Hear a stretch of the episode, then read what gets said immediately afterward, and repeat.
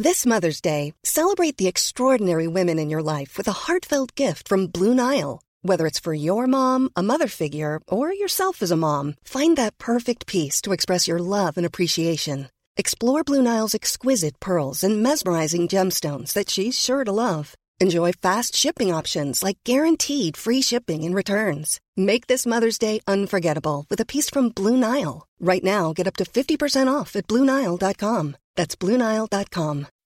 When you make decisions for your company, you look for the no brainers. If you have a lot of mailing to do, Stamps.com is the ultimate no brainer. Use the Stamps.com mobile app to mail everything you need to keep your business running with up to 89% off USPS and UPS. Make the same no brainer decision as over 1 million other businesses with Stamps.com. Use code PROGRAM for a special offer. That's Stamps.com code PROGRAM.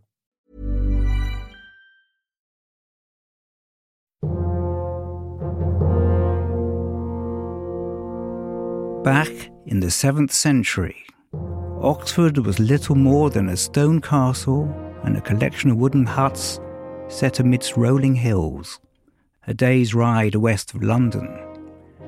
It was there a princess lived. Her name was Frideswide.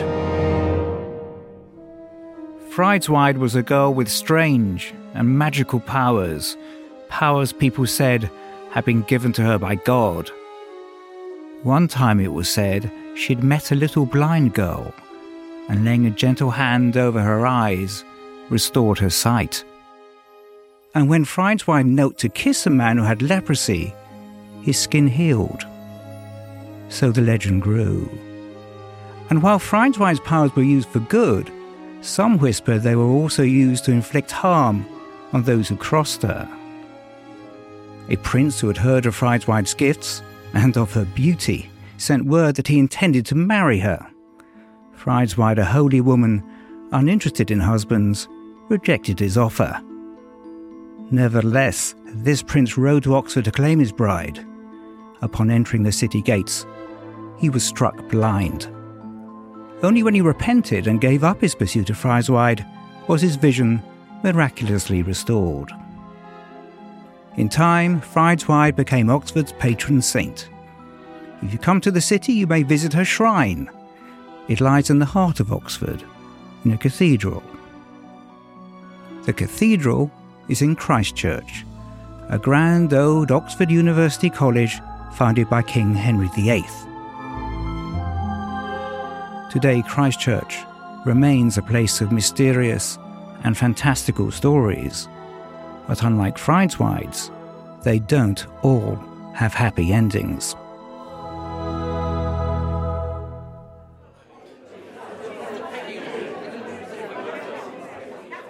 It's March this year, and I'm in a large dining hall at an Oxford University college. It's packed with people. I look around. Lots of them have silvery hair. One of them is me. I mingle and see the men wearing grandfatherly suit jackets, the women cardigans. They cram beside one another on long wooden benches, tucking into tea and cake. It's a very English tea party. The chatter drifts upwards to the rafters and seems to ricochet off the ornate stained glass windows above us. And then a woman gets up to speak. Well, good afternoon, friends, with a capital F and, and a small f, and most importantly, Martyn and Emma. The very Reverend Professor Martyn Percy and his wife Emma are sitting at a long wooden table at the front of the room, smiling rather awkwardly. Afternoon tea will be available until uh, 5.45, so you can go back for seconds and uh, seconds of cake.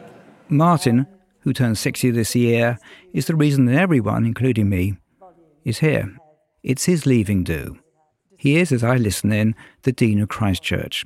That's the top job, the head of that Oxford College. And so we intend this occasion to be a happy, happy time and not a, a time for revisiting the injustices of the last four years. Then a man rises to his feet. They're And just for any avoidance of doubt, I just want to reassure you all that the sun shines on the righteous.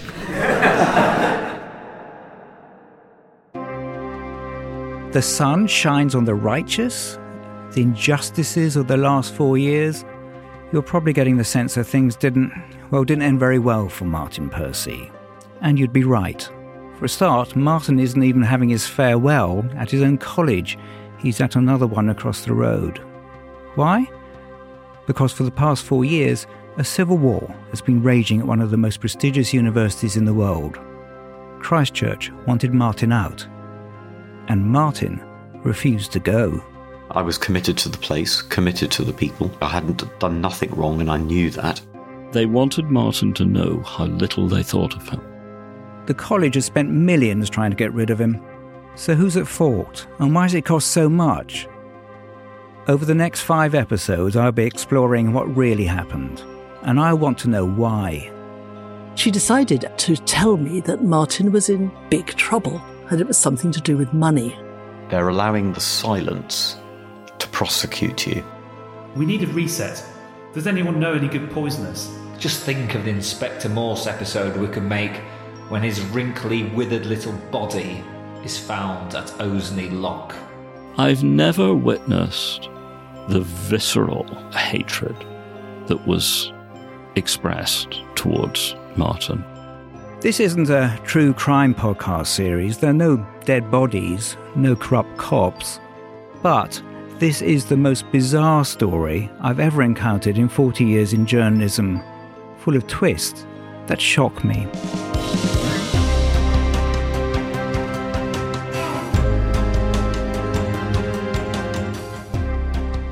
My non-Christ Church friends were sending me articles being like, Phoebe, your college in the news again. What is wrong with your college?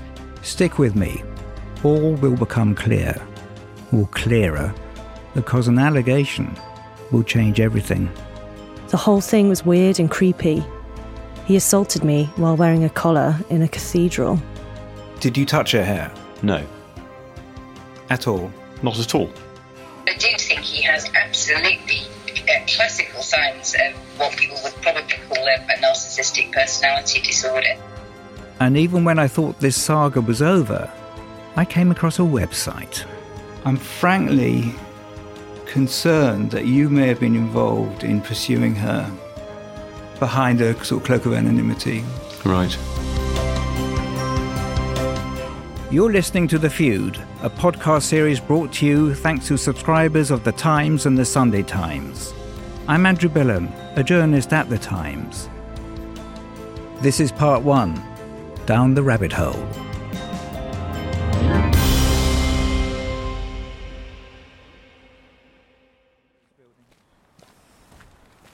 So it's a, it's a typical afternoon in Oxford, a little bit of sun, a little bit of blue sky, a lot of clouds. If you go out of the back gate of Christ Church and head south, and you hit the river, the River Thames. So it's along here that the University Eights do their rowing, they practice for the uh, Oxford Cambridge boat race.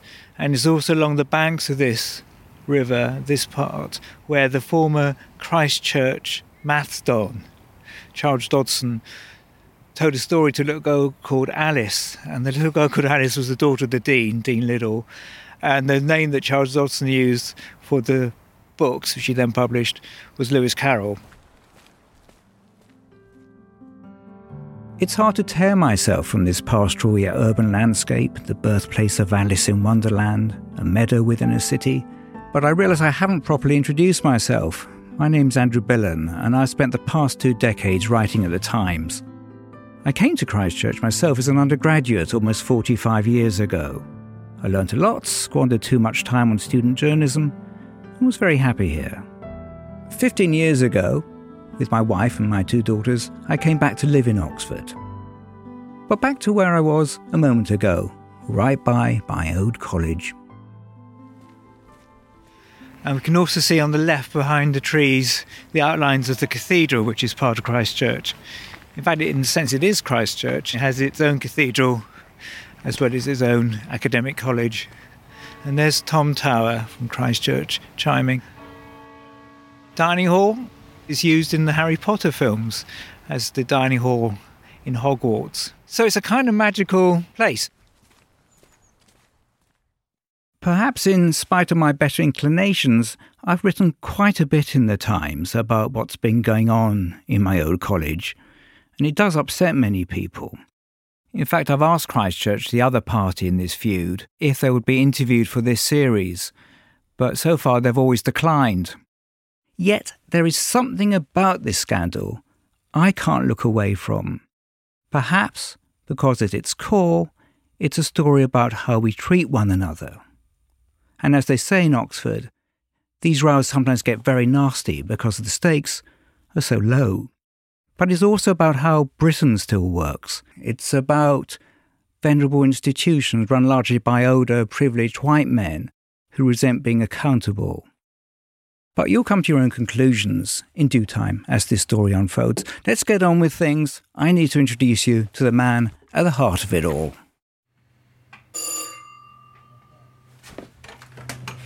How late? no. Just bumping into everybody left, right, and centre on the way down. That's absolutely hopeless. Start with a cup of coffee? Yeah, oh, yeah. Martyn Percy has come to my home, a terraced house just a 10 minute walk from Christ Church. Yeah, where are the kids? Well, Abby's still upstairs. Uh, he's not a big man, he's short, wiry. In his t shirt and jeans, he looks more like a middle aged political activist than Professor Dumbledore. Times every day. oh, you get the times too.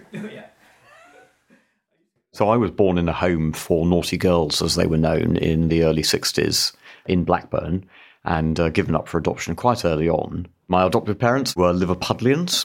My father's now dead, my mother's still alive. Wonderful, wonderful folk from upper working class, lower middle class stock.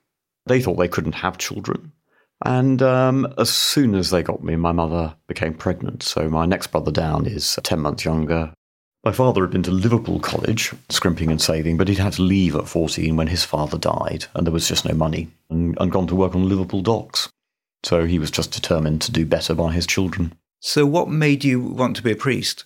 When I was about 16, I wanted to leave school, and my parents, in despair, made me do uh, a sort of career test. I didn't want any career at all. I just wanted to, you know, drop out and hang out, really. So they made me do this, and much to my annoyance, it was multiple choice. I was bored to tears. And then my parents got the result of this a couple of weeks later, and it was a sort of personal letter to them. We think your uh, son would be quite good as a teacher or as a vicar. I was livid, absolutely incandescent. I was 16, I wanted to rebel. I mean, these were two conformity roles which simply didn't suit my vibe as it would have been. The teenage Martyn told some of his school pals about these test results. They shocked him by saying they could see it. He'd be a good teacher, a good vicar. So I moved from being furious to begrudging to reluctant to, okay, well, let's give it a whirl, really. But you weren't uh, a reluctant atheist. You did believe in God. I did. Yeah. Yes. So the epiphany was about vocation rather than belief. Yes. So Martyn, who was devout even from an early age, went to Bristol University in the early 80s to study theology. After that, the rebellious young man had a wander through the marketing and advertising worlds for a few years. But there was no escaping the future foretold by his school careers counsellor, and in 1988, Martyn was ordained in the Church of England. It was the same year he met his wife Emma. In fact, they got engaged on their very first date. A decade and a half later, in 2004, he fulfilled the other half of that prediction and became a teacher. He became principal of Cuddesdon, a training college for priests which sits in a village five miles outside of Oxford. Ten years later, Martyn was living a respectable life as a well regarded teacher, minister, and family man. His life, however, was about to change. Oxford's Christ Church was hiring a new dean. It was a big job a unique one too. You had to look after a campus and also a cathedral. There would be around about 500 undergraduates, around a couple of hundred postgraduates. Then you've got uh, 65 dons on governing body. The dons, he means the teachers, the academics. And also. You've got probably somewhere in the region of 400 staff. So you've got the custodians in their bowler hats, you've got the porters, the cleaners. Hang on, I'm just going to pause for a second. Custodians in bowler hats? Well, if you ever find yourself strolling around Oxford and want to pop your head in to look at Christ Church, you're going to be met by men and women in bowler hats and suits checking what you're doing. It's all a bit odd. Anyway, it's a very rich place, isn't it? Yes. 500 million pounds worth of assets. 600 million pounds endowment, which is probably uh, certainly puts it in the top five of Oxford colleges, and it would turn over in a good year something in the region of about 30 million pounds. I think it was absolutely unique. I've never been anywhere that resembles it in Oxford, Cambridge, or anywhere else. That's Reverend Angela Tilby. She's a regular broadcaster on the BBC. 12 minutes to 8 is the time. Let's turn to Thought for the Day. It's from Angela Tilby, who is the Canon Emeritus of Christ Church Cathedral, Oxford. Good morning. Hilary Mantel's novel, The Mirror and the Light. And she's watched this saga play out from the start. For when Martyn was applying for the job, Angela was actually working at Christ Church for the cathedral. I sometimes used to have this fantasy that at night time, when the cathedral was locked up regularly at about seven in the evening, all the old historical ghosts, all the people who'd been buried there, all these people would come out rather like Harry Potter ghosts and fight each other relentlessly until the vergers came at seven in the morning to open the place up. Angela is speaking to me from her home. She's wearing glasses and a short grey hair. Today she's dressed casually. She doesn't have her ecclesiastical dog collar on. There was a lot of hidden history here, and there were a lot of dynamic forces that were passed on from generation to another. You see it in, in Lewis Carroll in the Alice stories, the sense that everything's just a slightly just slightly crazy, and any minute the Red Queen coming off with his head. Now, I'm not a particularly psychic or charismatic person. I don't, I don't have these sort of intuitions about good and evil in that kind of way. But I did feel as, that we were sort of sitting on something that was really quite tense. And that's why I think when I went home at night in my fantasy, everybody came out and had a good punch up. And then when the cock crew in the morning, they all went back to their tombs and graves and places where they, they resided, which was pure fantasy, but it, I think it reflected something that I felt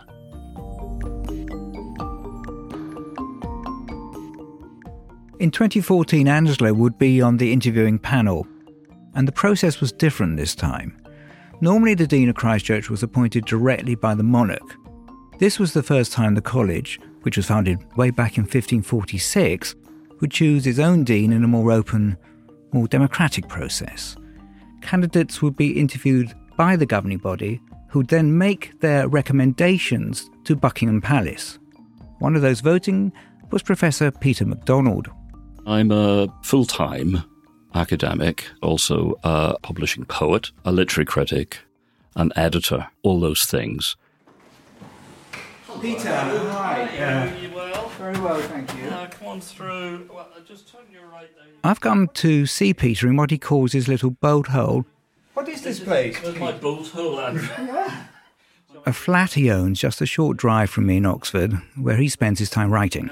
I I actually sort of use this for getting a bit of work done from time to time. And Is it your place or will you borrow it? Peter is excellent company. Funny, warm, he's got a dark sense of humour. He's a short man, wears rimless glasses and a slightly reddish face with greying hair. And you can also probably hear he's no Oxford native. This isn't the authentic Oxonian twang. I don't think I've got it. No, I was brought up in Belfast and educated there. Even though Peter has been at Christ Church since 1999 and has now outlasted three different deans, his origins make him a bit of an outsider. But, outsider or not, as a professor, he gets a vote on the governing body, made up of all the senior college academics. Together they run the college. And this time, they would be choosing a dean for themselves, an attempt at modernisation, if you like. The four final candidates had two interviews one with the college side and one with the cathedral. So, how did Martyn get on? Well, I certainly saw him for the first time during the auditions. I'm sure auditions is the wrong word I, I'm using. I, I don't mean to imply it was in any way like the X Factor. It's a bit like uh, auditioning in a northern comedy nightclub with 65 people passing the microphone around asking slightly odd questions. And you just have to do your best on your feet. Martyn certainly came across as an experienced and practical man, as someone who wanted to preserve all that was good about the whole place as an educational institution. Now, that sounds very bland.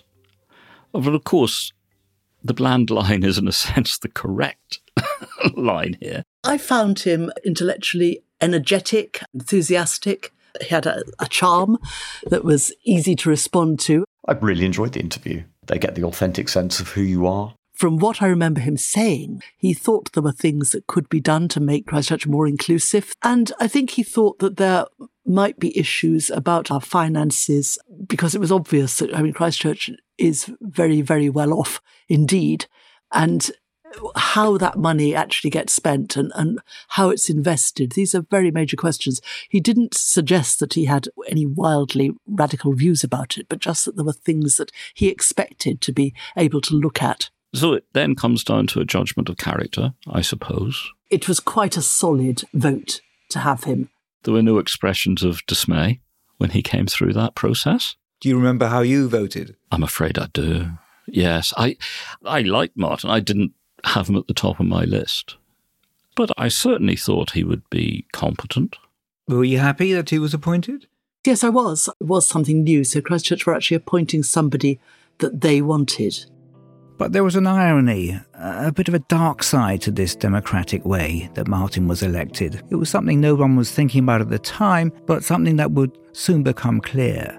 Because the deans of the past were protected by the monarch, the academics on the governing body didn't really have any authority or control over them. If they didn't like them, or didn't think the dean was up to the task, well, tough luck. So for many times in the in the 17th century, 18th century even, if you wanted to get rid of the dean, wouldn't you be in trouble with the king? Really? And did you really want to do that? um, probably not. Anyway, Martyn takes the job and in October 2014 begins as the Dean of Christ Church. I felt very happy, a little bit in awe. I did wonder, uh, of course, quite what I'd taken on, but uh, I was ready to move, and this felt like a good move.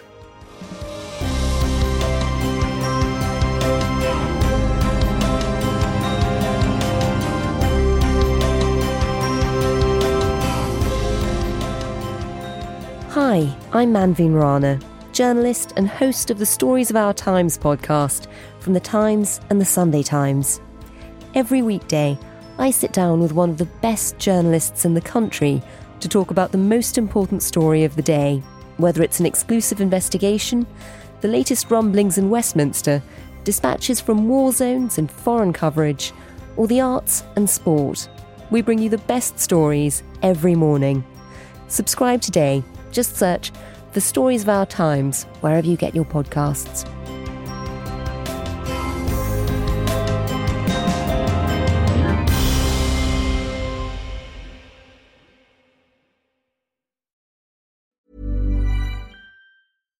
Here's a cool fact a crocodile can't stick out its tongue. Another cool fact you can get short term health insurance for a month or just under a year in some states. United Healthcare short term insurance plans are designed for people who are between jobs, coming off their parents' plan, or turning a side hustle into a full time gig. Underwritten by Golden Rule Insurance Company, they offer flexible, budget friendly coverage with access to a nationwide network of doctors and hospitals. Get more cool facts about United Healthcare short term plans at uh1.com. It's that time of the year. Your vacation is coming up. You can already hear the beach waves, feel the warm breeze relax, and think about work. You really, really want it all to work out while you're away. Monday.com gives you and the team that peace of mind. When all work is on one platform and everyone's in sync, things just flow wherever you are. Tap the banner to go to Monday.com. There's never been a faster or easier way to start your weight loss journey than with PlushCare PlushCare accepts most insurance plans and gives you online access to board-certified physicians who can prescribe FDA-approved weight loss medications like Wegovy and Zepbound for those who qualify. Take charge of your health and speak with a board-certified physician about a weight loss plan that's right for you. Get started today at plushcare.com slash weight loss. That's plushcare.com slash weight loss. plushcare.com slash weight loss.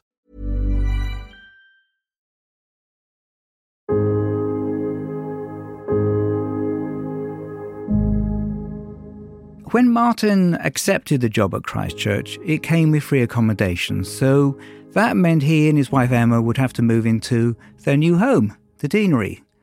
Now, the Deanery is in Christ Church, of course. In fact, it's on the northeast corner of its main quad. They call it Tom Quad. It's large, it's beautiful, it's a patch of grass in the middle of it is a pond. In the middle of the pond is a statue of Mercury, the Roman god of communication, and it's surrounded by rooms where, well, where I used to get taught English. And although you enter the deanery through a narrow door, it is rather palatial when you get inside. And this was now the home for a boy whose father was a docker. It's an extraordinary building. I, I remember when I first moved in, I uh, rather naively thought, what I need to do is get some contents insurance for this place. You ring up your insurer and say, We've moved house. The first thing they say to you is, Well, can you describe the house? First of all, is it 1700, 1800, 1900, or, or new? So I said, Well, it's not new. I said, The, the kitchen and the fireplace is 1525. Oh, we haven't got a box for that. Uh, how many bedrooms have you got? So I said, Well, I think if you count them all, including the ones in the tower, I think it's probably around about 14. But Actually, our postcode for the back door is different from the front door. It's so, so vast.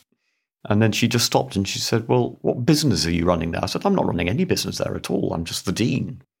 Anyway, the, the happy outcome of the story is that we agreed that I lived in a terraced house in the middle of Oxford Martyn came from a fairly ordinary background. He didn't have ancestral furniture. At one point, I think he, he and Emma said, How are we meant to furnish this? When Martyn and his wife asked the college for money to buy some furniture for the deanery, apparently eyebrows were raised. Deans tended to come with their own furniture, probably hailing from the 18th century. It does betray a certain expectation that the dean would be a certain sort of person. The first couple of years felt okay exhausting, exhilarating, exciting, challenging, stimulating, all of these things. But as time drew on, you became aware of gaps and issues and problems that would need to be addressed.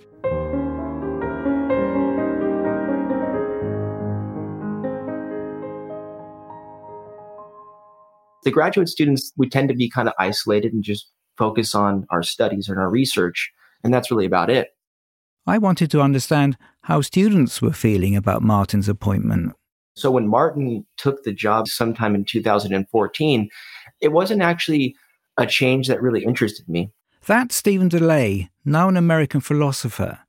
He began a postgraduate degree at Christ Church in 2013, a year before Martyn arrived. For a long time, it, was almost surreal. I couldn't quite actually believe that I was at Oxford. Stephen's now 36 He's wearing a light blue t shirt on the video call as he speaks. He's slim, he's got a handsome face, wispy blonde hair, and during the interview, he does smoke a few cigarettes. I came to Oxford almost completely oblivious to so much about what makes Oxford Oxford and also what makes British society British. I was clueless about the class system. I had no idea about the Oxford colleges. I didn't have really a, an understanding of Christ Church's reputation. In Martyn's first winter as dean, he invited Stephen to a Thanksgiving event. It was November, it was dark early, and so by the time we reached the deanery, Tom Quad was lit up under the lights, it was fabulous and stunning as it always is. We went to the deanery, and it was a small group, intimate, uh, maybe 10 or so students. It was an opportunity for my wife and I to meet other Americans, which was important for us too. So once I had the opportunity to meet Martyn in person at dinner, and interact with him around the quad. I found him really, really friendly and I found him sincere. I slowly came to realize that from a British perspective, he could have been perceived as a bit of an outsider institutionally at the college. But he was very learned and very sophisticated. So, from an academic standpoint, I didn't find him out of place, and he seemed to get along fine with his colleagues. Of course, Stephen was also noticing the behaviour of the undergraduates. A lot of the students just were more interested in partying, that sort of thing. A lot of kind of shenanigans. Partying undergraduates, I am shocked. Ignore my sarcasm. Around the time Stephen was at Christ Church, the behaviour of some students was, however, starting to hit the tabloids. In 2013, a student brought a flamethrower onto campus and he started firing it around Tom Quad. When I first heard about what had happened to Tom, I thought it was funny. I thought it was funny because thankfully no one had actually been hurt. So, in some ways, it, it wasn't a serious incident. The student was briefly banned from Christ Church.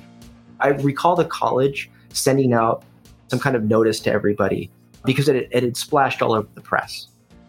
Right, now you may also have heard of the Bullingdon Club, you know, the one where Boris Johnson and David Cameron got up to all sorts. Well, Christ Church has secret dining clubs all of its own.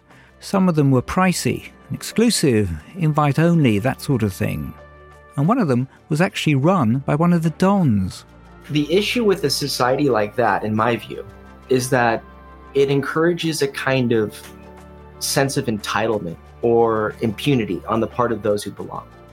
Then in 2016 came more headlines. A student attended a party dressed in a KKK hood and was banned from future events on campus. Also, an undergraduate was arrested over rape allegations that had been made by a fellow student. These kind of incidents did seem to be occurring more often at my college than at other colleges. On the one hand, Christ Church is where you live and study. And yet at the same time, the very place that you're living and studying kind of takes on this sort of second order existence where it's in the press. It was kind of alienating. Because of these things, Christ Church built up a reputation for bad behaviour. I think inevitably I felt frustrated that a handful of students could behave so irresponsibly and offensively.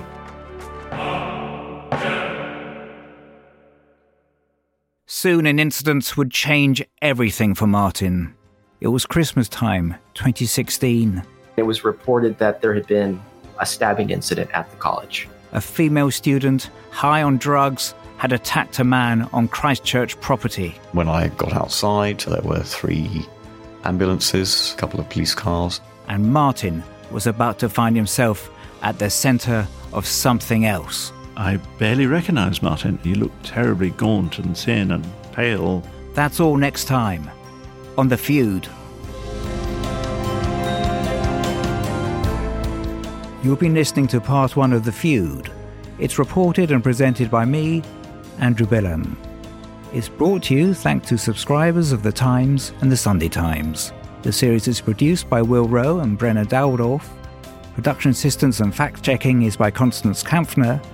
The executive producer is Lynn Jones. And the original music and sound design is by Tom Birchall.